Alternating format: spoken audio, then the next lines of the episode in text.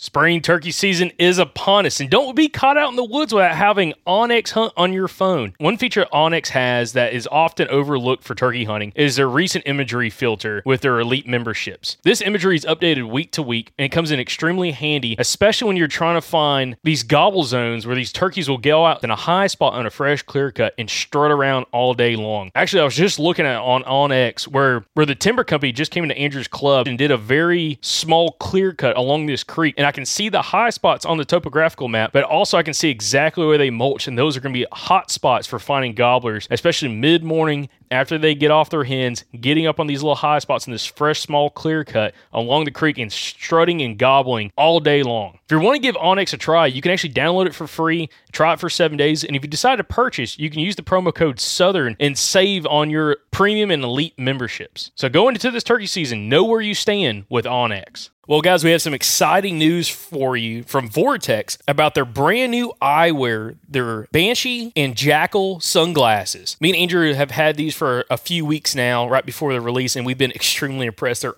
awesome glasses, guys. And listen, if you're needing some new sunglasses, not only do they have the VIP warranty, but they're tough as crap, guys.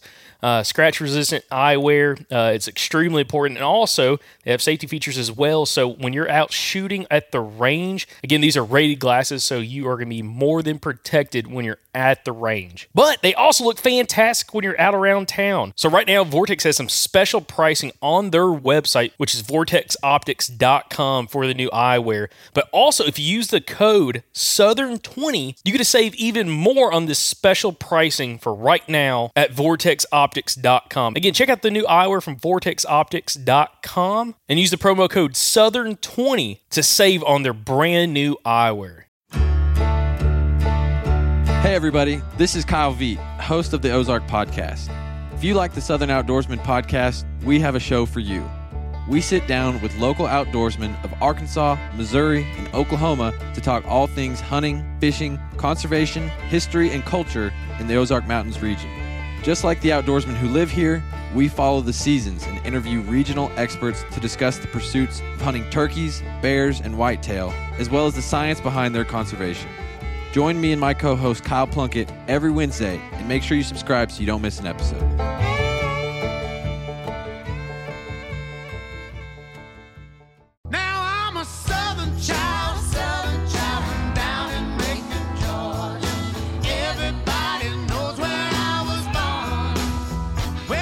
You're listening to the Southern Outdoorsman Podcast. Make sure you like and subscribe to the podcast. You can check us out on Facebook, Instagram, and YouTube. If you'd like to support the show, you can go to patreon.com forward slash the Southern Outdoorsman. Now let's get to the episode.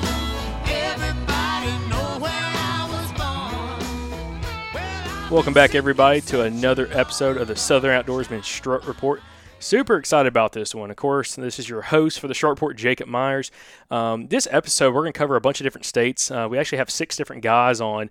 Uh, we're covering the states of Florida, Alabama, Georgia, and Mississippi. Now, Mississippi season is coming up uh, and actually starting on Monday, the 15th. Um, and then parts of Florida are starting to open up as well as you kind of go a little bit north, along with Georgia's coming up on the 20th, along with Alabama. There's a lot of stuff we cover in this episode, but you really want to stick around to the very last interview, which we had. Um, Mr. Scott Ellis on, uh, who's been a guest from the past. Uh, you might know him through Apex or Woodhaven or just Grand National uh, Calling Champion. Um, but Scott actually comes on. We actually had a little bit more time just to discuss, and actually became like a mini episode. Uh, we talked about his topic, which we've talked about a lot this season, which is hiding the hen, uh, which we've talked about on quite a few episodes. Andrew's talked about it quite a bit as well, and we really dive into that along with blind calling at the end of this episode. So I highly recommend making you make sure you stick around for the whole episode. Check out that very last interview. I think you're really going to enjoy it. And if you do, please share it with a buddy. Again, we are rocking and rolling. Turkey season is almost here, guys, for most of us. And again, I hope you enjoy this episode. But I'll shut up and uh, we'll just jump into the very first interview. All right, guys. And first online, we have Ricky Bullard coming in from North Florida. Ricky, how you doing, man? I'm doing good. Still riding a high. yeah, we're going to talk about that high, man. You just seems like you had a, a heck of a hunt down in uh, South Florida. Uh, got an Osceola, uh, which is going to play into kind of what we're going to be talking about with you first. Um, kind of where you live in North Florida, you hunt a bunch of different um, pieces of public land, um, and had some success also down in uh, South Florida as well, along with hunting uh, southern Georgia. So this report is going to be really kind of interesting because you're covering a wide range of area that you've been scouting and kind of being around over the last week or two. But they kind of kick us off, my man. Uh, what was the gobbling activity like down there in South Florida where you were at for the uh, opener? So for the opener, um, I, I didn't get a chance to scout ahead of time, but that that first morning, I uh, just going off map scouting, got in there and heard several birds gobbling. It was actually really good that first day um, before the wind picked up. But uh, but yeah, there's th- two or three birds together, and then one of those ended up getting shot. So I, I backed off of that that approach and went towards another one I heard in the distance. But uh, yeah, I heard heard five that morning, and from what I heard from everybody else, that that first morning was pretty good. And if you were around birds, they were they were talking. All right, fantastic. Now, how does that relate with kind of what you're uh, kind of hearing around, a little bit more local to where you're living, kind of North Florida, where you've been scouting, listening up there, along with South Georgia? They haven't been quite as fired up. Um, the, a week ago, I heard today. I talked to a guy who went out and listened in South Georgia, and he said they were they were hammering pretty good, especially on the limb, and then shortly after, once they got on the ground. But uh, up in, about two weeks ago, I saw a flock out on some private next to some public that I'm that I was scouting, and they were just doing their winter thing. You know, the gobblers were strutting, but the hens were feeding, jakes were hanging around. It was just one big old drove of them. But uh, from what I've been hearing, that's that's not the case anymore. They're starting to split up, and gobbling activity's picking up. And that's exactly what I was going to ask you. It's kind of like, especially up there uh, around kind of where you live, North Florida, and also kind of where you're hunting South Georgia, whether or not the birds are still in, you know, these kind of winter flocks, or if they're starting to separate, and you're kind of getting reports from other guys seeing of them kind of separate over this last week or so. Yeah, I've been uh, busy around this trip and, and on the trip, but from what I've been talking to the guys here at the, around the house, and one guy he saw a gobbler and a hen together today, and he was the gobbler was strutting and gobbling. That was actually this afternoon, which is kind of odd for this area. They don't normally gobble a lot in the evenings, but and then uh, you know a lot of gobbler and hen gobblers and hen tracks walking down roads together.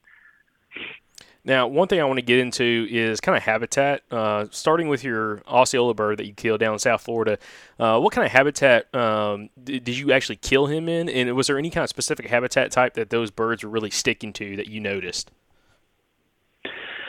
Yeah, so like I said, I didn't get a chance to scout ahead of time, but just off the map scouting, I was kind of trying to focus on areas where I thought there would still be some water because I'd heard it it had been pretty dry, and uh, it was it was pretty dry, and, and the birds were roosted over water. All the birds I heard, um, they were roosted directly over water. But um, but yeah, they just they were kind of flying down into uh, any kind of. A couple were on roads. One of them was in a little type, kind of like the grass prairie area, and it's palmettos mixed in. Um, but when he flew down, or I'm sorry, when I backed off the first bird that actually got shot in front of me, um, went towards the one further away, I actually saw a hen coming and I set up and called and she was just kind of doing her thing and then the uh the gobbler ended up shooting. He came in with a Jake just hammering every every time I yelped. So I just kind of shut up and luckily she was there to lure him in, but he uh he saw her and started breeding her and the Jake paraded around in front of me for about 20 minutes before he finally got out of the way so I could crawl around those palmettos and get a shot. Very cool. Awesome. Now, uh, kind of back around home, uh, kind of that North Florida and then South Georgia area. What kind of habitat type uh, do you see a lot of these birds kind of sticking to this time of the year, and does that change at all come you know season? Well, there's not a lot of there's not a lot of fields around here opening, so you know they'll typically you can you'll find some strut sign in the roads around here this time of year, and uh, then later morning, like mid morning, and throughout the rest of the day, they kind of follow the hens around. There's a lot of uh, flooded creek bottoms and, and river swamp around this area, North Florida and South Georgia, and the hens will just kind of follow that water line, eating crawfish, acorns. Um, sometimes they'll get up in the the edge of some clear cuts and do some bugging, but I I typically like to focus on those water lines, and the gobblers are usually right there with them.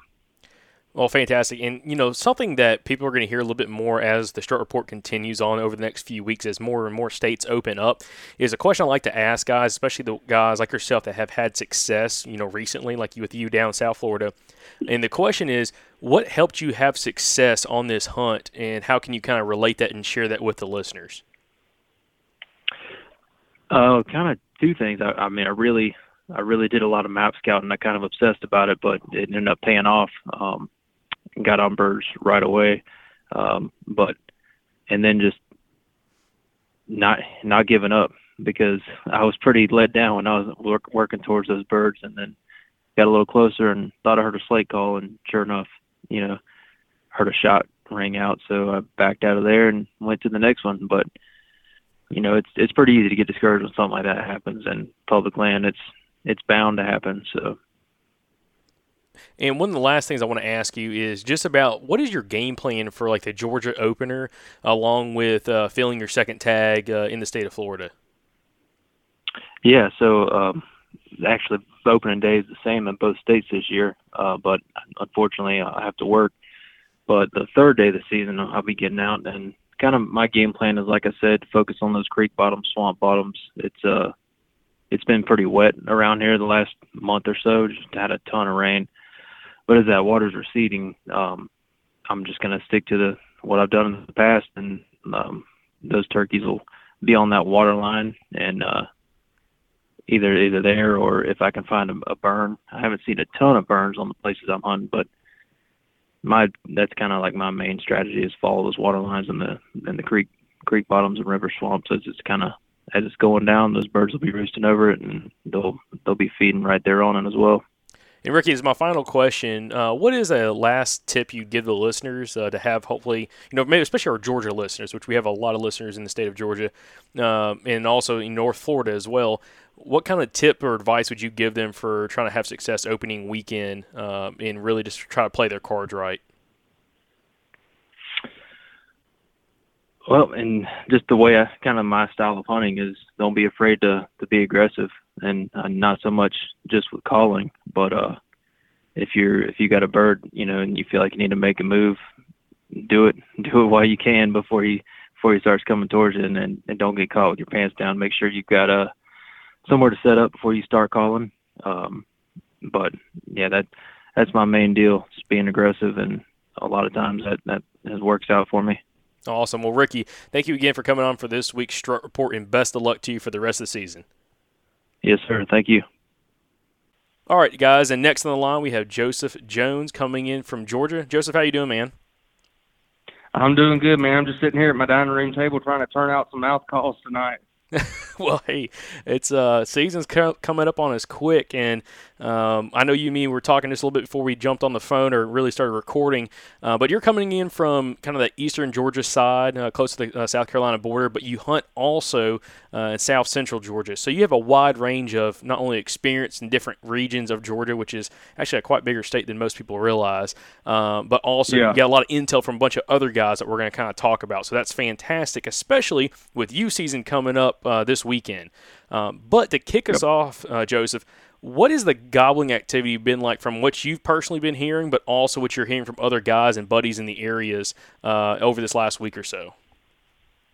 Yeah, I'll, I'll just kind of start off with my personal stuff. It's been extremely slow.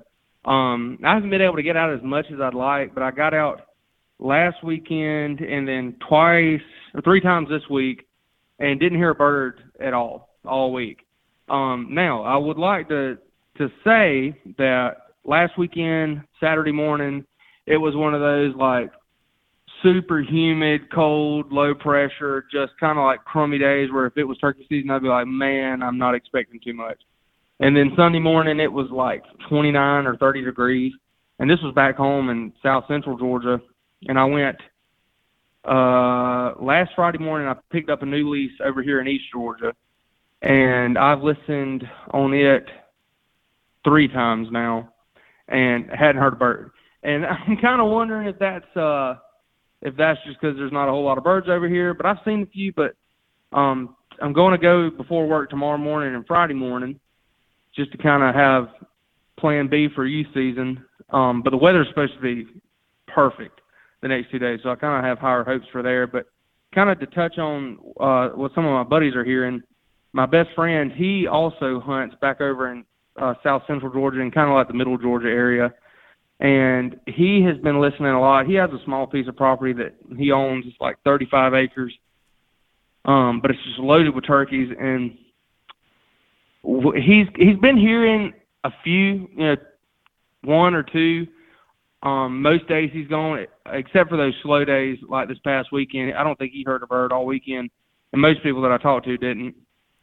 Um, but then he went and checked out a place in Twiggs County, which is kind of dead center, middle Georgia, and he said he heard uh he heard I think he heard three right off the roost, and they were doing some scouting, and I think like mid morning he crow called or cut or something, and a bird gobbled like nine thirty, ten o'clock, like a hundred yards from him.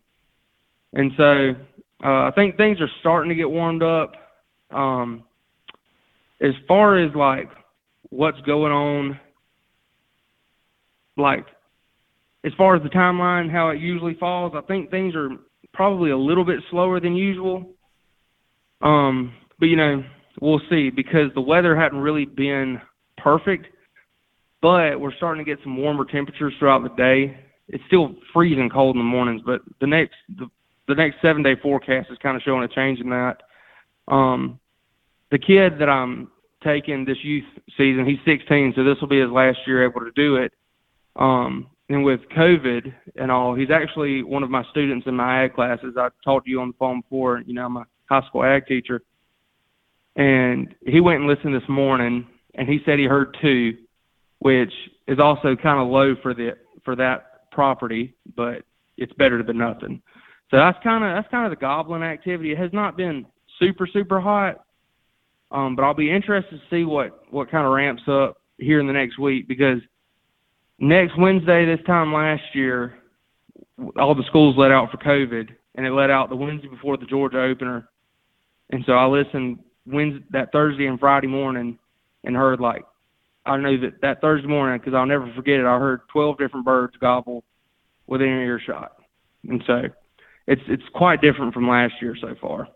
Now, also these areas that you have experienced hunting and have scouted, and also know buddies in these areas. Um, right now, are the turkeys still kind of in a winter flock, um, or are you starting to see and hear more reports reports of people seeing these birds starting to split up? I think that we're starting to see them start to split up a little bit. We're not. I know that personally, and from what I've talked to my friends about, we're not necessarily seeing those big flocks of gobblers and those big flocks of hens separated. Um, a buddy of mine sent me a video about three days ago. Uh, he's he was on a tractor and he had two longbeards and like four hens out there, and the longbeards were strutting around. So I think we're starting to see those gobblers kind of in, intermingling with those groups of hens. Um, you know, but that part of it is pretty typical because usually this time of year for about the first two or three weeks of the season, you know, and it's that's that way from you know across most of the South, but uh, that's starting to look pretty normal. The gobblers are starting to kind of break out, and they're they're starting to do their spring thing, Is all I have to say.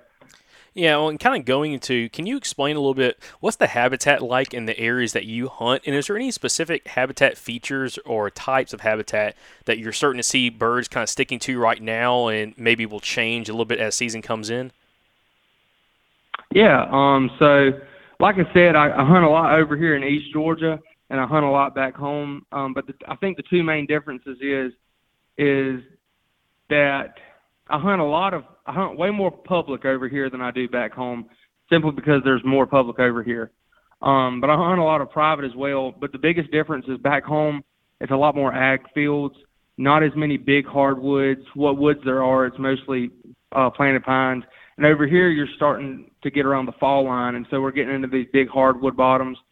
But then, just south of the fall line, um, here where I live, over here in Jenkins County, everywhere here in South, it's big uh, flooded swamp bottoms, um, you know, Palmetto Flats, water oaks, the whole nine yards. It's over here around the Savannah River.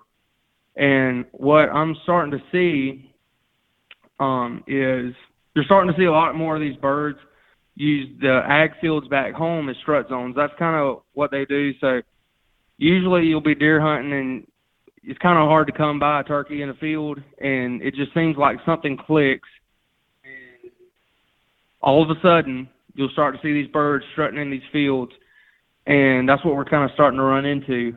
Um, over here in East Georgia, you know, they're still in the woods, but they're just, you know, they're just kind of getting more active. Yeah, and it kind of going towards you know youth season coming up this weekend. You said you got you're taking a student hunting, um, you know, this weekend. What is kind of the game plan for opening day for him? And again, kind of maybe just walk us through what the progression is probably going to be like for you guys. Yeah, so um, he actually has his family has a hunting club that's about three thousand acres. So we we've got a pretty good bit of room to work with. And I picked up this new club over here um, it's it's about 160 acres, and so you know in Georgia, I can't remember what the regulations are for other states across the South because I know that lots of them are starting to get kicked up or have already started. But in Georgia, it's private land only. So what we're going to be focusing on is obviously all that private land, and he is going out there and listening. And ideally, what's going to happen is tomorrow morning and Friday morning, the weather's going to be dang near as perfect as you can get it and he's going to go out there and listen, and we're pretty much going to try and have one pin for Saturday morning. If that works out, we are going to get in there uh, way before light and try and get up near a, you know, just a general roost zone. Um, but what he's starting to see is that compared to last year, a lot of the birds are roosting in the same areas, which really helps us out because on that property, it's kind of like on one side of the property, which has a big um, beaver pond where they dammed up a creek, and those birds like to roost over that beaver pond and then some other small ponds.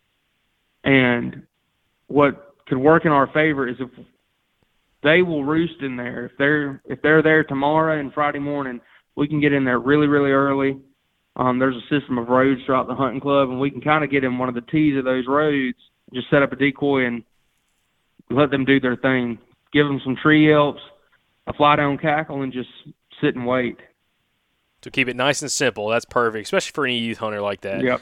Um, but awesome, Oh, Joseph. yeah. Well, Joseph, thanks again for coming on, uh, sharing your experience, and giving us a good report from Georgia. And uh, best of luck for you guys uh, for this um, coming youth season. Oh yeah, no problem. We're looking forward to it. All right, guys. And next on the line, we have Truett Marshall coming in from the great state of Mississippi. Truett, how you doing, brother? Oh man, I can't complain. Turkey season's almost here. What about y'all? Now we're talking, dude. I'm right there with you. Now we're talking. dude, I'm, I'm a little jealous this year. Y'all starting five days before us in Alabama, and we're going to talk all about this because I know we've had some uh, listeners that uh, taking kids out and having some success this past week or this week uh, for the youth hunt. But we're real excited, of course, for opening week uh, and opening day, which is this coming Monday, uh, the 15th. But to, to kind of kick us off, my man, um, first off, to kind of maybe give an idea, what region of Mississippi do you kind of hunt in? Just like kind of region of the state. Uh, so currently right now, I'm hunting majority uh east central Mississippi. But uh, usually I hunt a lot in uh like very south Mississippi, like the lower counties. Okay, perfect. Well, that kind of gives us a good idea of kind of what we're going to be talking about. But what's what's the gobbling activity been like for you over this last week, but also over the last few days as you've been out there kind of listening? Uh, the gobbling activity it's been kind of slow. I mean, uh, they may gobble uh maybe one to five times on a limb. Or in my experiences, that's what they're doing right now. But uh, I talked to some other buddies that uh they have heard them absolutely hammering. But I think today it was a little bit better. It started warming up uh, in the mornings. It wasn't as cold, and uh, today was a little bit better today. But it's still about the same. About five gobbles on the limb. That's about all you get at the moment. It's been kind of slow. Now, is that kind of on par for this time of the year from years past, or are we a little bit maybe behind where it should be, or maybe you know just kind of where again it, it's kind of common to be at this time of the year? Uh, I honestly think it's a little bit behind because uh, I, I guess the weather had a big uh factor in that. That's just me guessing because we had that big ice storm because it was getting really, really warm and things were starting to look good, and all of a sudden that ice storm hit, and I think it kind of set them back a little bit. Yeah, no, well, kind of getting into the next question. Well, this time of the year, kind of what you're seeing, and also you're hearing from other buddies. Right now, are a lot of turkeys in the area that you hunt in? Are they still kind of in winter flocks, or are you starting to see birds separate, and you're starting to see a little bit more like lone gobblers? Well, I I still think they're uh, pretty flocked up because one of my buddies he uh he glassed some uh turkeys uh feeding out through uh, in some pines and uh he said them turkeys were still look like they're in a winter flock. They didn't try to strut or nothing. Didn't, they just kept feeding, acting like they were in a winter flock. So I, they're still bunched up pretty good. All right, perfect. Now, when do you think this is a, a curveball question? Because I haven't asked the other guys this, but I think we're gonna start implementing this. What time of the season do you start seeing those flocks really kind of break up? I mean, is that normally like that first week of season, or is it a little bit more of a progression before you start seeing uh, a little bit more kind of lone gobblers and uh, and kind of hens doing their own thing? Uh, for where I'm at right now, uh, it's usually maybe the second week of season you really start seeing them bust up really good. But uh, in the very south region I hunt, opening day, you'll you'll still have some like long gobblers coming to you. But uh, where I'm at right now in East Central, it uh, about that second week you'll start getting some long gobblers busting up really good. All right, perfect. And uh, getting to our third or the third main question, uh, what kind of habitat are you kind of hunting? Like to kind of explain to the other listeners, what's the habitat like in the areas that you hunt, and also what's the kind of habitat type that these birds are really sticking to this time of year? Again, are you in an area with a lot of like cattle fields and cattle farms, where it's a lot of open area, or this is a little bit more kind of like big river bottom or just open timber? What's kind of the layout and where these birds are really sticking to? Uh, I usually hunt. It's uh like really mature pine timber, but it's got hardwood uh bottoms mixed into it in it, and uh and also hunt like some places that are just managed for like cutting timber. So you have like some younger pines and like SMZ S and Z's and stuff.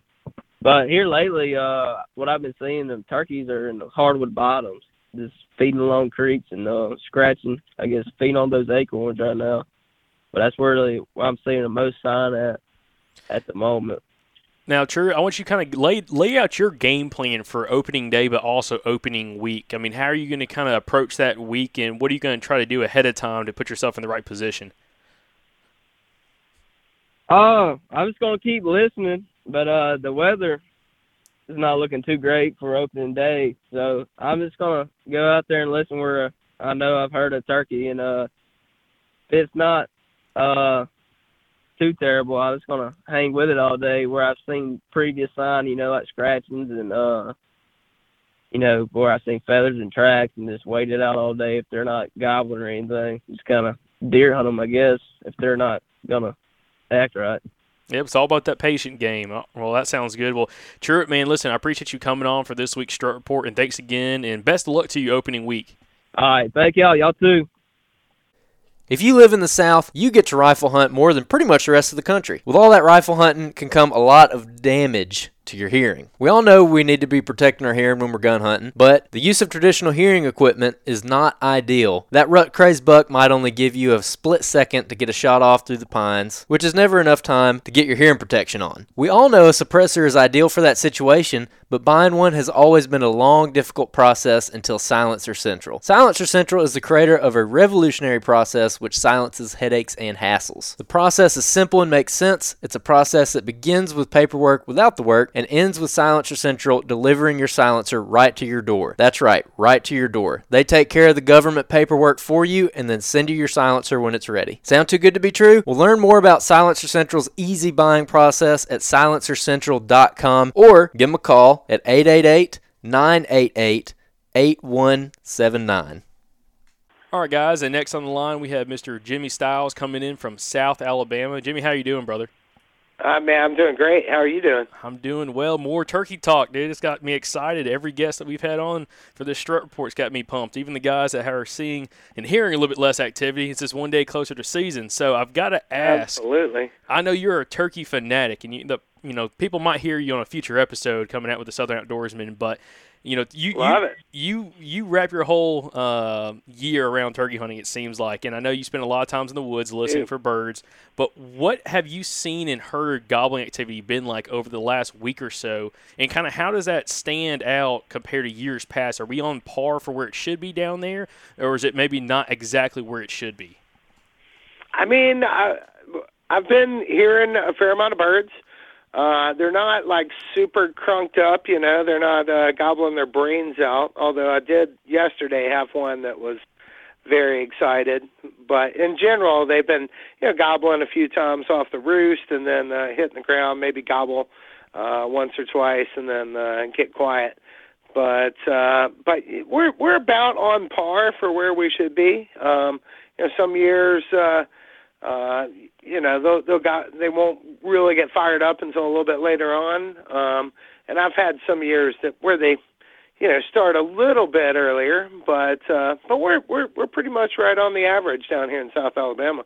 Okay, perfect. Well, uh, kind of moving forward a little bit, you know, right now during this time of the year, are you starting? Are you still seeing kind of like these bigger winter flocks, or are you starting to see a little bit more bird separation, especially with these gobblers? I mean, a, a, a little bit of both. Uh, recently, I've seen I've seen some some pretty large flocks out in the fields, um, but I, I have started to see a, a couple lone gobblers here and there that are uh, you know trying to corral up some hens, and maybe some younger gobblers that are separating away from their uh, you know winter bachelor groups and stuff like that. Um, so that we're we're starting to get a little bit of that, but there's you know the big flocks are you know holding holding pretty tight for right now. All right, and uh, kind of move on to another question. Can you explain, uh, you know, what kind of habitat is, um you know, this south, like where you hunt in South Alabama? What's that habitat like down there? And is there anything specific habitat type that you see a lot of these turkeys kind of sticking to this time of the year? And will that change, you know, as the season progresses? Sure. I mean, uh, the Conecuh National Forest, where where I spend most of my time, because I live there, is uh, predominantly longleaf pine ecosystem. So it's um, you know fire maintained, got a lot of grassy, open areas. Uh, it's got got a few hardwood river bottoms and creek bottoms, uh, and they're they're you know sticking to tra- tradition really. Right now, they're you know eh, roosting in the river bottoms and and they'll fly down, spend some time in the river bottoms, and then move up onto the uh, the grassy knolls um, as the day progresses. Um, spending a, a fair amount of time in the fields on you know rainy days and stuff like that, but uh, um, you know a lot of time in the the uplands midday. Um, and uh, you know, of course, uh, the Conecuh National Forest with a lot of national forests get get a fair amount of burns. So you know, if if a burn pops up, the turkeys are going to be hitting that fresh burn um, very regularly um, right off the roost. Oh, fantastic! And I've got to ask, what is kind of your game plan going into opening day? But I'm gonna throw a little bit of a curveball just because you explained this to me earlier. You're also going to go hunt Mississippi, so I've got to Yeah. ask before we even answer the thing about Alabama: Are you hunting public land or private land in Mississippi? Uh, I'm hunting public land in Mississippi. Um, we get me and a couple of my friends are going over there, and uh, we're going to hit uh, national forest land over there. Um, I, I, I went last year to national forest, did had a fantastic hunt. Um, got on goblin birds every day, um, but uh, I'm going to a new area this time, so so I don't know much about it, but uh, that's part of the excitement of you know, going someplace is to, you know, see something new and uh, try some fresh birds. Yeah. Well, I want to ask this question for both places. What's your what's your game plan for uh, Mississippi when you go over there? Because you're going to hunt there before Alabama comes in. What's your game plan hunting over there? How are you going to kind of uh, progress? You know, hopefully throughout the first few days of you being there. Then also, what's the game plan when you come back to Alabama? Uh, well, in Mississippi, uh, my game plan, what what I did last year that worked out pretty good was uh, um, hit river bottoms or transition zones between river bottoms and uh, the upland pine.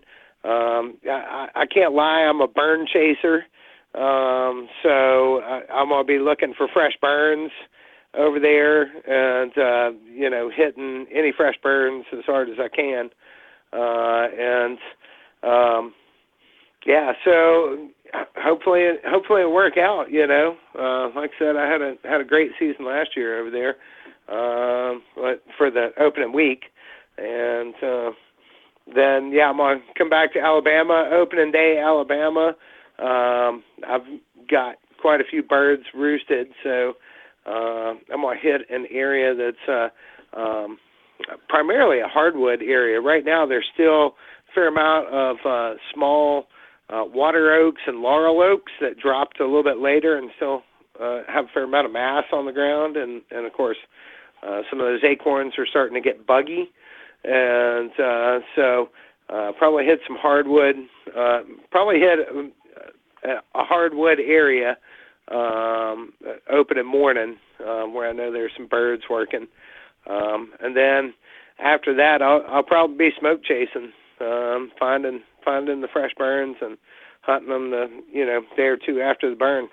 Excellent. Awesome. Well, Jimmy, uh, appreciate you coming on for this week's Strut Report. Best of luck to you both uh, opening week of Mississippi and Alabama. And again, hopefully have you back on uh, on a future episode of the Southern Outdoorsmen. But thanks again, brother. Love it, man. Good luck to y'all, and uh, hope we all get one open in the morning.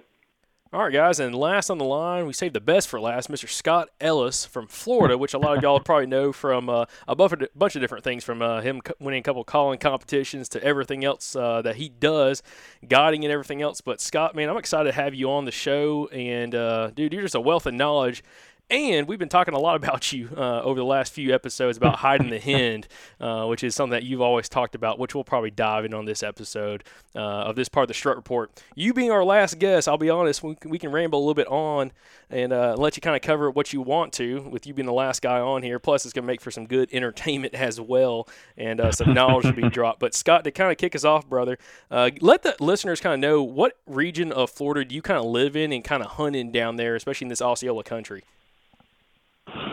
Well, glad to be here. First off, Jacob, thanks for having me on again. And um, yeah, I live in Central Florida, uh, kind of in between Tampa and Orlando, right, right in the middle part of the state, really.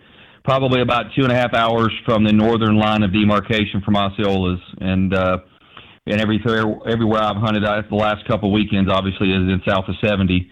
Uh, we were in Lakeport for Jake's hunt, and then in Clewiston and uh, Palmdale last weekend as well and um, that that's where I'm kind of go. I kind of hunt around the house here in Central Florida. I go a little north to the closer to the northern boundary of the Osceola line, and then I also go as far down in, like I said, Clewiston, Lakeport, around Lake Okeechobee, that area. Beautiful. Well, to kind of kick us off, dude, I know you had some success uh, from this past week, uh, just kind of opening day and kind of just the opening hunts and everything. And I know your uh, son had some success down there as well in the youth hunt. Um, but what's the gobbling activity been like for you guys down there? And what have you been hearing from other people as well, you know, kind of in that part of Florida? And is that something from what you've been hearing, is it on par with where it should be, or maybe are we a little bit behind of where it's been in years past? I would say with pretty good certainty, and it's been a long time since they've been behind. But we've had somewhat of a cooler winter in Florida this year. We've actually had a little bit of a winter. Now it warmed up about two weeks ago and stayed warm for a spell. Now it's kind of cooled back down to more pleasant temps again, down to 40s, upper 40s and 50s, and highs in the 70s. And I, you know, the weather it doesn't dictate when hens and gobblers decide to breed. It's the amount of light that the retina intakes. It's the length of the day is what actually triggers testosterone and estrogen in turkeys, hen turkeys, and just testosterone in gobblers.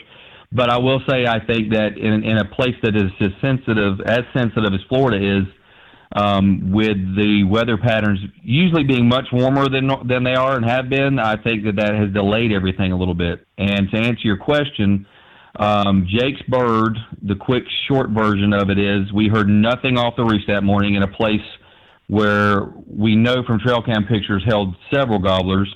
Um, a couple of them still together in groups. Could be just bachelor flocks. It could be just brothers hanging. It's hard to say exactly. But we heard nothing on the roost. Uh, by 10 o'clock, we did a reposition, and by 10:45, we had a dead bird. And that was a gobbler and two jakes.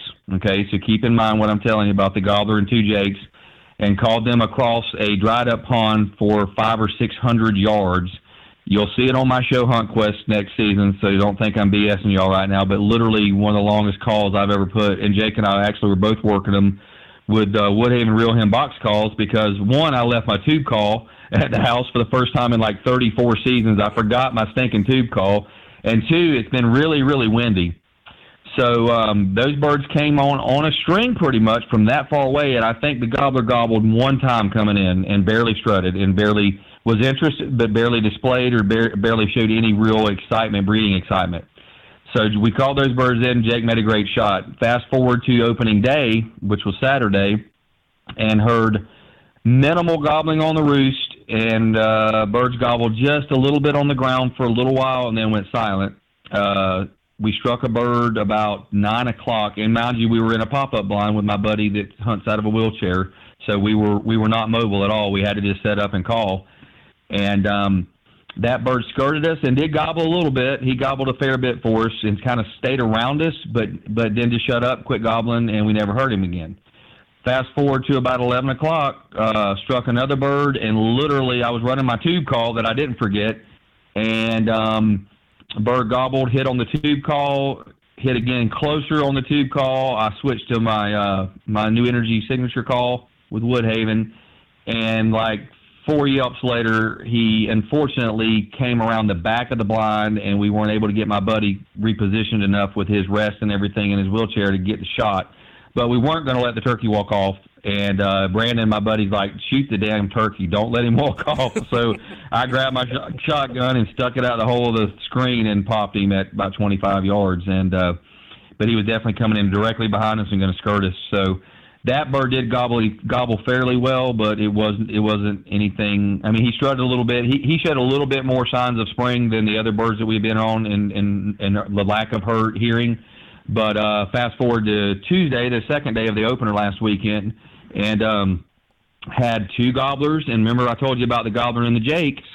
These were two longbeards and two jakes, and caught them in on a string, but the birds wouldn't separate. And I had two of my good buddies' wives with me that were trying to get their first Osceolas. They both killed Easterns up in New York, and um, the birds would not separate, and I wouldn't let the girl shoot because they'd have whacked the whole flock. and those birds, the jakes came on in and closed, and the gobblers skirted on out of gun range. And I don't know if they picked up hens. They could have. I'm not 100% sure. But they did shut completely down. We got up, repositioned, and could never strike those two gobblers again. Um, so then moved to Monday morning, and we heard nothing off the roost. It was a lot less windy. It was very windy, like windy, like I told you, Saturday and Sunday. I mean, terribly windy.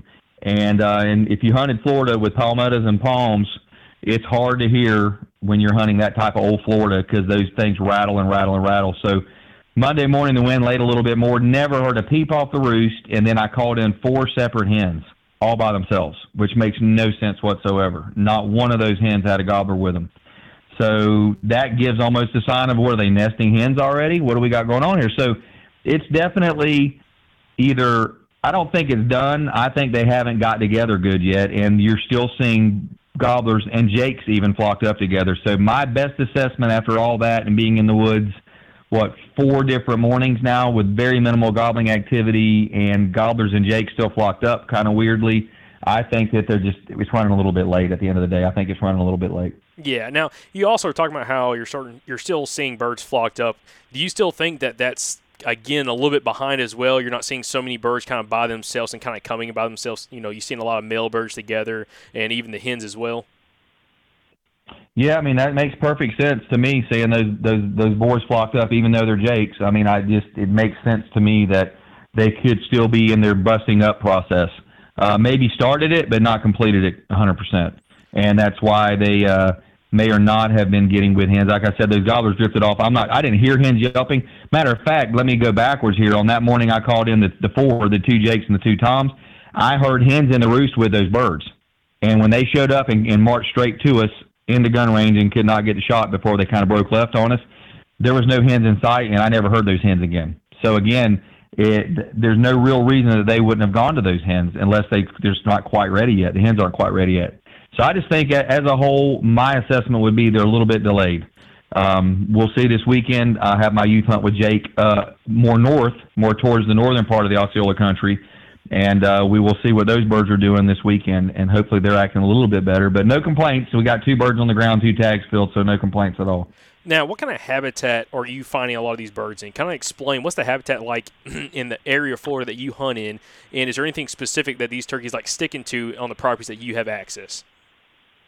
No, well, you got to understand something. If you go two hours north, where I'm going to be hunting with Jake this weekend, you have some pasture. You have live oaks, planted pines, like Georgia planted pines. Um, little more dense woods. Now you go down South Florida, where I was at the last two weekends. You have tons of pastures. You have lots of cabbage palms. You have some palmettos, sparse palmettos, and you have pasture there as well. So at the end of the day, turkeys love open areas. So I always key on open areas. They're easy to glass. They're easy to spot birds from long distances. Uh, you don't have to even use sound to to spot them and locate them. And uh, but if they are in that denser stuff, the, the two Jakes and the Toms that came in together, those were in more uh, palmetto infested live oaks, hickories, hardwoods, that kind of thing, a little more dense woods. So you get such a diverse type of, of terrain in Florida. You you never know exactly what you're going to encounter or where you're going to encounter birds outside of just good old turkey knowledge of areas that have maybe water or creeks and maybe where there's still acorns on the ground. Um, I try to again key on the more open areas, places where there's visibility, places that are easier, a little easier to set up and call. And um, outside of that, you're trying to call them through thick palmettos and dense vegetation, and that makes it really, really hard. But they're they're going to be in those same type of areas. Anywhere in Florida has to offer, in my opinion, you're going to you can encounter turkeys. You can find cypress heads as well down in South Florida. We had lots of cypress heads that we were hunting as well. You go to North Florida, you don't see that near as much, or northern the northern end of the Osceola country, you do not see that as much. It's a completely different style of woods. So you just got to take it in stride, man. You got to go out and use visuals, and then if you do use locators, to, just to listen and and hear them, and then look for sign in softer, muddier areas. We have a Florida's very wet right now, so definitely find those softer areas, those muddier areas that signs show up very well, uh, whether it be tracks or strut marks or whatever. I tend to think gobblers don't tend to strut in the mud all that much, but you can you can definitely look for the sandier areas and the muddier areas and look for sign that are you know that they're leaving on the ground as well. Now, a question I've got for you is, you know, you got one more tag left for the state of Florida. Kind of, what is your game plan to go about filling that tag before you move on to some of these other states you hunt? Well, it's going to be interesting because the way my season's laying out is a little different than most. Um, I've got Jake this weekend for the uh, Central Zone youth hunt and North Zone, Northern Zone youth hunt, and then from there I'm bringing him back to the house and I'm packing up and headed back to the same place that I hunted where the with the S and N Outfitters, and I'm going to be guiding for two weeks. So get done April 3rd with the two weeks of guiding, and then I'm headed to South Carolina, which will be like April 6th through the 9th or something. I'm probably going to South Carolina. So that'll leave me about two more weekends in Florida. So I've got a couple of uh, ace in the holes, if you will, that I may try to get after some. I've got public ground I can hunt that's open that you don't need quotas for. Uh, and I've also got a couple buddies with some private land I may try to get after them. But it, it's all hard to say because I may end up slipping to Georgia. I may get Alabama. I may I may not get a lot of chance to hunt in Florida before it's all said and done. I'm not sure exactly, but um, I, I'm uh, at a position where I've got a lot of free time, so I might be able to get out on a weekday or something and hunt some public land that's less pressure during the week, or maybe hook up with a buddy that is able to slip away on a weekday or something like that. But um, if it's in between my trips, but I'm definitely taking Jake to Georgia, and uh, more than likely South Carolina, and then I may head over and hunt with my Woodhaven people over in Alabama. Is the one of the last places that I'm thinking about going to hunt. So that's kind of the game plan. It's going to be fly, fly by the seat of my pants a little bit this year, I think. Yeah. Well, uh, I'm going to throw a little bit of curveball. You know, a normal short report, we would end it right there. But since I got you on, dude, I'm going to turn this to a little mini episode if you got a little bit of time. Uh, you know, we've talked Sure. we've talked a lot uh, over the last four or five turkey episodes about one of the first episodes we ever did with you. Like the main concept of what we talked about was like hide the hen and how much that plays a factor for you. And we've talked about it a lot, a lot. We've had a lot of listeners ask about, man, what episode was it that we had you on where you talked about hiding the hen, Right. how it's important for any hunter, no matter if you're a novice hunter trying to get into it or someone that's more experienced, of how getting away from using the decoys or just setting yourself up in a spot where you're hiding the hen and he's got to come and find you can set yourself up for more success than seeing birds get hung up at 100 yards from you. Can you talk about the whole concept of hiding the hen, how you implement that, and how somebody can use it this season to put birds in their lap? Absolutely. Well, I mean, the the the short version is um, I started turkey hunting back in the mid mid '80s, late '80s, '86, something like that, '85, and decoys weren't very popular then.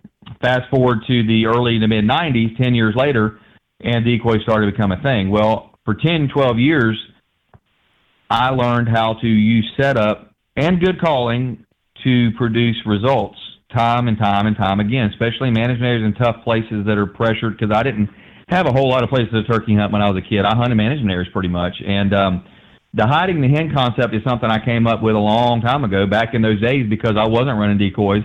And it basically involves making sure you set up where the gobbler can hear you, but he can't openly look and see where he should see a hen.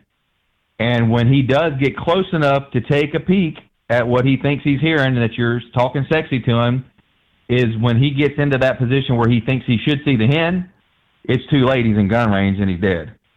And that's basically the whole hide the hen concept. It's about putting yourself in a position where he has to come around a corner on a road. If you're setting up on a more open area, make sure you set up in the woods 20, 30 yards. Don't set up right on the edge of the wood, of the field, if you will, the pasture, open area.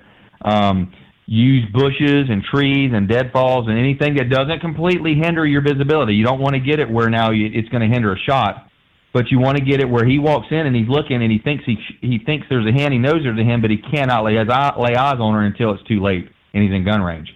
So perfect case in point was when we repositioned on opening day or opening uh, youth hunt down in South Zone.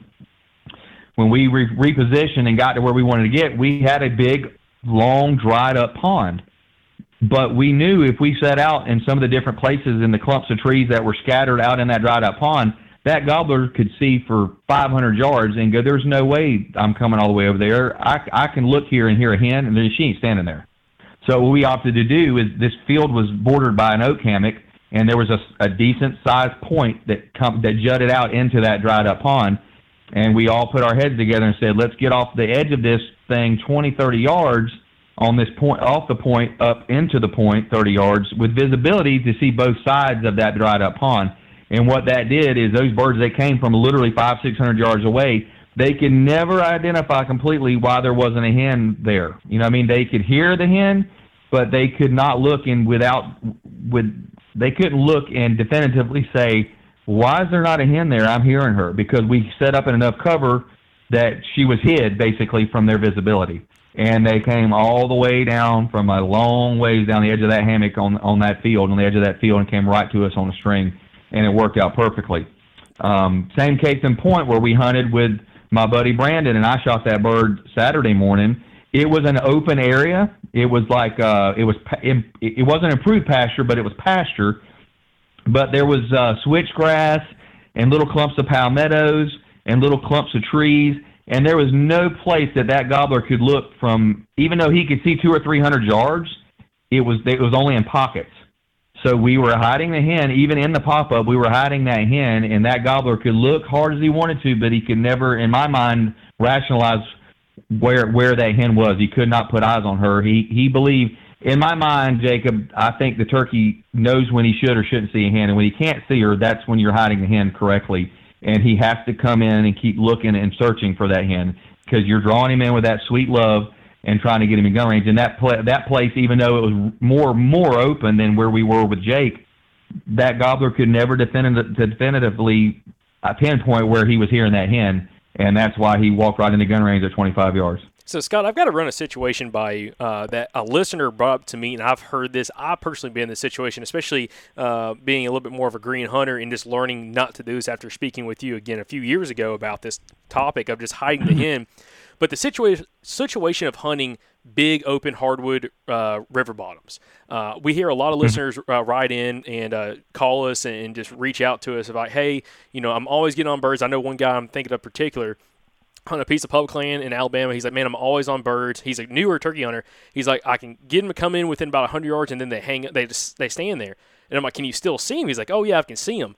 And he's hunting mm-hmm. kind of big river bottoms and stuff. And I explained your concept of hiding the hen. He went back and listened to your episode and found it very helpful.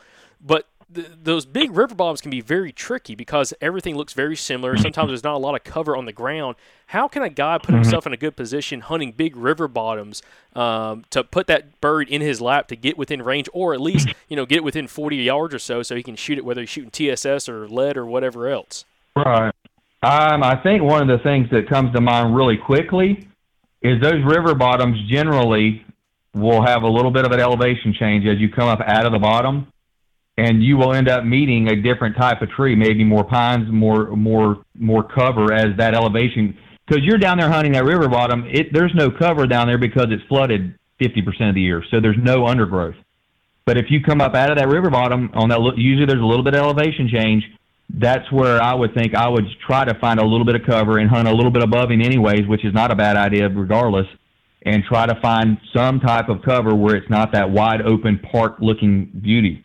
Now, at the end of the day, there's nothing wrong with using using a stinking decoy. I have no problem with somebody using a decoy. And at the end of the day, that might be something that that guy might need to do is put a visual out there.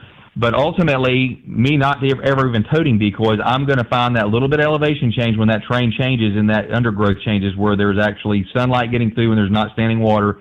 And you'll find some type of cover. There'll be somewhere you can get a little bit of cover where you can hide that hen. And I think that's something that's getting more and more popular is guys kind of getting away from carrying so much stuff in the woods with them. I know it's happening that with deer hunting now, especially a lot of guys hunting public land, trying to go ultralight. I've seen a lot of guys do the same thing for turkey hunting, just kind of minimalist hunting where you know they're Mm-hmm. taking just the basic necessities in the woods to try to have success and, and make it happen. And again, like your style of hunting, I think works well with anybody, even if you are going to use a decoy. It, again, setting yourself in a spot where he's got to come in to find that decoy and then seal the deal, so you get that bird within 40 yards for a good, clean, ethical kill. Um, so that is something that I think all listeners, again, if you're listening right now, should really focus on is again trying to find out how to hide that hen, whether you're in big river bottoms, ag country, uh, open pines, which is also another situation I've seen a lot of guys struggle in. Open pines can be a huge struggle, and I think do you deal with that much in South Carolina? Oh, absolutely. Um, and I've had birds walk right to me with no decoy. I, I mean, it, you can still kill one. I'm not saying every single time that gobbler can't quite see the hen and he hangs up. I'm not saying that at all. One of the things, and, and this is something that I've got to, a caveat to all of this, when you get him coming and hopefully have not laid eyes on him and he's 150 yards closing, shut up. Don't make another sound unless you absolutely have to cluck and purr, or do something just to steer him a little bit more your way. Call very soft if you do have to do that in that situation, and call very muted. But one of the things that's very successful that I literally just forgot, it just came to me when I was thinking about the hard bottoms and you said open pines was shut up, quit calling. Once you get him coming, long before, long before he can see or you see him, and he, as long as you got him coming to you and he's making forward aggressions, tone that calling down and stop calling at all, almost uh, altogether. And if you have to do anything, do it very soft and very muted. I literally will call, if this makes sense to the listeners, with my mouth almost closed, with just enough air to make it allow the sound out of my mouth. Like I'm gobbling up, I'm shutting down the sound where it's so muted. Even with a turkey's hearing, I think he could struggle to quite pinpoint exactly what it is. So that's that's a little more advanced calling tactics, but you literally muffle down your calling to almost barely audible stuff like tree talk almost, but even softer. And uh, outside of that, just shut up completely once you get him coming, and that can also seal the deal on those birds in that more open country. Awesome, Scott. Well, hey, man, this is why I got you on. Do you have any kind of lasting tips or anything for uh, any guys going out there? I know Mississippi openers coming up on Monday. Uh, Alabama, we're about ten days away uh, as of right now. I know Florida's com- North Florida's coming open as well, along with uh, Georgia. South Carolina's not far behind. You know, what kind of tips would you give guys for opening weekend to kind of go out there and have some success? Um, based on what had happened to us on the last two weekends in South Florida, not a ton of gobbling activity. But if you know the birds are there and you literally go out and you hear nothing, you have two options. You can go and play needle in the haystack turkey hunting, which is running and gunning. And if you feel froggy and you want to run 47 miles and try to find that, that needle in the haystack, that one hot bird, then do that. But if you're in a target-rich environment, you're you've done your scouting, you know those birds are there, and you hear nothing off the roost or nothing within 30, 45 minutes of daybreak, go sit down in one of those spots, create a great setup with a hide the hen type situation, and just blind call. And that's where I think people get a little too anxious too quickly, and when they don't hear something right off the roost, and they want to beat feet and cover 50 million acres of ground. And and again, that will kill turkeys. But I'm telling you, I've, I've more, more and more over the last uh, decade, I have got to where I am just if I get those mornings where I'm not hearing much of anything, I park my butt down and I do some sexy calling and I sit and I wait and I call and I call quite frequently depending on hunting pressure. And obviously, if it's early in the season and you're hunting places that aren't pressure too terribly bad, you can call a little more frequently. But gauge your calling frequency on the pressure that you think that area has. And um, when it's less pressured in early season, I'm going to call a lot more frequent. I'm talking like every 10 minutes, I'll throw a couple cuts and, and some yelps out there. Uh, I may go to some clucking and purring. If, if it's a more pressured area later in the season, that type of deal, then I may go to softer, muted yelps, whining and clucking and purring, scratching the leaves, old school stuff. But just don't get too anxious too early if you get out there and you're not hearing nothing right off the roost. Try if you're in the area, you know you have birds. Just just get be patient and call some, and and, and you'd be surprised the results you'll end up having from that. Yeah, and I was one thing I was going to ask, and then we can kind of wrap everything up. But like, what is the tips? Like, what is your tips for blind calling? Because I, I think it's uh, it's kind of nerve wracking for some people. I know it is kind of for me. You're setting up in a spot, blind calling, trying to keep your eyes peeled, ears peeled, listen for the spitting drumming, listen for those subtle things, and also keeping your eyes open. But how do you know again what calls to throw to be able to mimic a situation that a gobbler's going to come in and investigate? Uh, again, I mean, I kind of just I, I'll reiterate it, but I mean, it's all based on time of the season and the hunting pressure. Earlier season, less pressure. I call more frequently, uh, cutting sequences. Um, I'll run two calls at the same time, a pot call and a mouth call. Um, I'll call every 10 minutes, 15 minutes or so. Um, because here, here's, I'll go into my theory on what I believe that I'm making the turkeys run and gun for me. I'll get into that before we close this out. And then as the season goes on and pressure mounts and more people are hunting, even on private land, you know, you got hunting leases in places where people start hunting and they start getting pressure. That's when I'm going to tone it down. I'm going to call uh, maybe about the same frequency every 15 minutes or so, but I'm going to cluck and purr and do softer stuff. And I make it a little bit louder with some plain yelping and just try to be more subdued because, in my opinion, the more pressure turkeys get, even the hens will become more subdued where they're calling. They get even a little less vocal as the pressure mounts and, the, and they're getting more bumps and they're getting more contact with humans that are running calls. And I think in my mind, they just figure out that every turkey they hear in the woods, it might not necessarily be a turkey. That's what I rationalize that a turkey's thinking. Um, at the end of the day, um, where was I going? I said I'm going to go back to somewhere and You're- talk about said- something. Yeah, I, I, bookmarked it. You said you were going to get the turkeys, uh, the gobblers, to uh, run and gun for the, for yourself. Uh, Oh yeah, yeah, yeah, yeah, yeah, yeah. Sorry, listeners, I totally had a brain fart right there. What my theory is on blind calling and how much success I've had in the last decade as I started doing it more and more is you're simply throwing the sound out there, and a gobbler can hear you five times farther than we can hear him. I think when you run and gun, sometimes birds answer you, you never know are even there. So when you, what are turkeys doing all day long? What do they do from the moment their feet hit the ground? What are they doing usually? well, I'm sorry. Can you repeat the question again? I'm sorry. I said from the moment a turkey's feet hit the ground in the morning off the roost, what are they doing all day long? Uh, feeding and moving. Moving. There you go. There you go. Sorry to put you on the spot. No, no worries. so, in, in my opinion, what a lot of times what happens when you blind call is a bird may hear you way farther than you would ever even dream he would hear you, and he starts working his way to you, and he listens, and then you call ten or fifteen minutes later, and then he hears it again, and it perks his ear again, and as that bird is working through an area, maybe not even coming to you exactly, but he's just working through an area. At some point, you finally get his interest peaked, and A, he does gobble, and you strike him, and then he comes in the gun range and you kill him, or he may just come in quiet. So you're literally allowing the birds to do the running and gunning because they can hear you so much further than you're going to hear a gobbler answer you if you're running and gunning. If you, you know what I mean? So there, you're, you're letting the turkeys do the work for you essentially. And I'm not saying I'm lazy because I walk 50 miles a day with the best of them, but I just, I'm just beginning to develop these theories about how you're letting the birds do the work for you almost, and you're covering effectively more ground because he he may have gobbled at you at 500 yards and you didn't even hear him, and then he does close in and then he's on top of you. If you were running and gunning, that bird gobbles at 500 yards, you didn't hear him. What happens? You walk off and you never even knew he was there. So food for thought for everybody, and and the guys that are very patient. And the guys that are impatient. There's two ways to kill them. There's no doubt about it. But I'm I've found a lot of success, probably even more success in blind calling in the, over the last decade, 15 years, than I did whenever 30 years ago when I was I, buddy when 30 years ago I walked 400 miles a day. I mean I would walk the soles off my boots trying to find that magical bird. When in reality, if I'd have just sat my butt still in places I knew that held turkeys, you're going to be very successful trying that tactic. Yeah, and actually uh, that, that goes spot on with uh, we had uh, Dr. Uh, uh, Michael Chamberlain on uh, episode 225 earlier this spring, and that was exactly what he talked about. As in, you know, uh, if you have the patience to sit a spot that you know there's turkeys there based off your scouting and based off listening for birds and roosting birds in a specific area, they're going to come through there at some point. And if you are calling and doing your blind calling, just like what you're talking about, they're going to hear you from a distance and probably even get them to come there a little bit quicker and be a little bit more kind of invest, investigated uh, in the situation to put a bird in your lap, especially if you're in a spot where you're hiding the hen and he has to truly come in, uh, you know, close to within gun range to see what's going on. Exactly. At the end of the day, uh, when you run and gun, you're walking past turkeys you never knew were there. A, they didn't gobble, and you probably bumped them.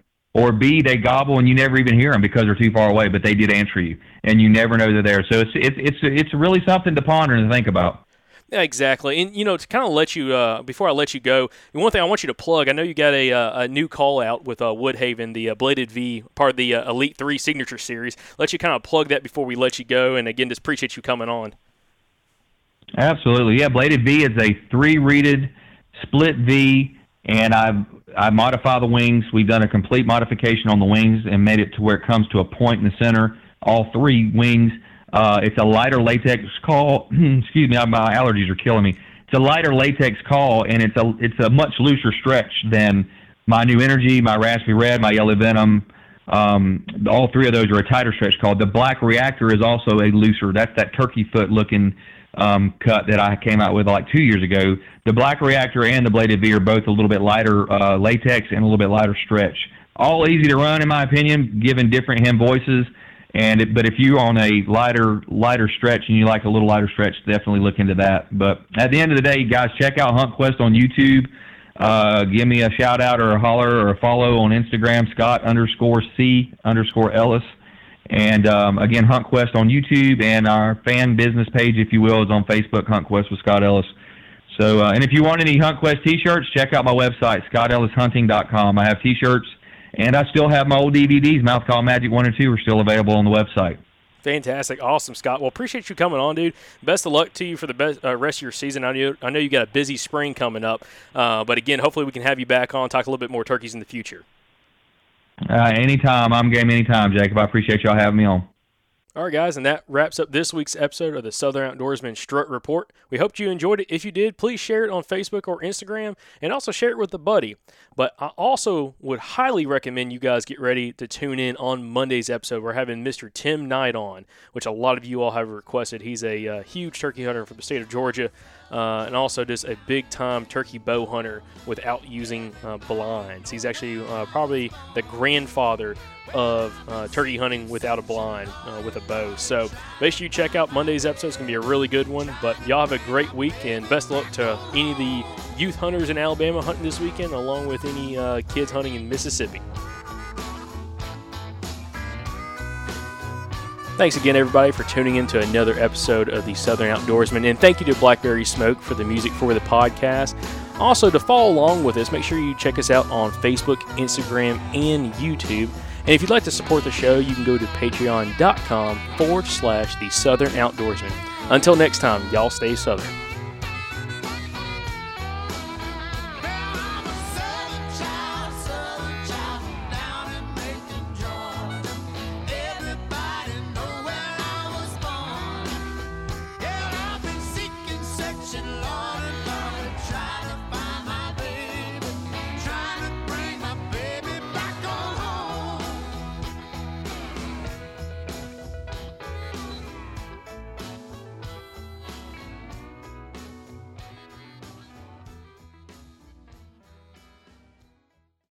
All right, guys, we're starting to get kind of close to summer here. And you know what my favorite part about summer is? The Mobile Hunters Expo. Y'all heard us talk about it a lot last year, and we actually got to meet a lot of you guys at that expo. Well, we're excited to announce we're going to be there again. This time it's going to be in Dalton, Georgia, June 28th through June 30th. We are going to be there all three days. We're going to have a bunch of past podcast guests there. We're going to have a booth where you can come by and grab some merchandise. And I'm sure we're going to be recording all kinds of podcasts there. If you're unfamiliar, the Mobile Hunters Expo is the place you need to be if you are the kind of hunter that listens to this podcast. This show was literally made for you. It is an excellent group of people that are going to be there. A lot of whitetail killers from around the southeast are going to be there. You're going to get to talk to them, shake their hand, learn from them in person, make some connections. And guys, we get a lot of questions about Hey, which saddle should I get? Which tree stand should I get? What about this piece of gear? What about that piece of gear? How do I meet other hunters who want to hunt the same way that I do? You know, finding a good hunting buddy. The Mobile Hunters Expo is a place for all of that. So you guys don't miss it. June 28th through the 30th, Dalton, Georgia. We'll see you there.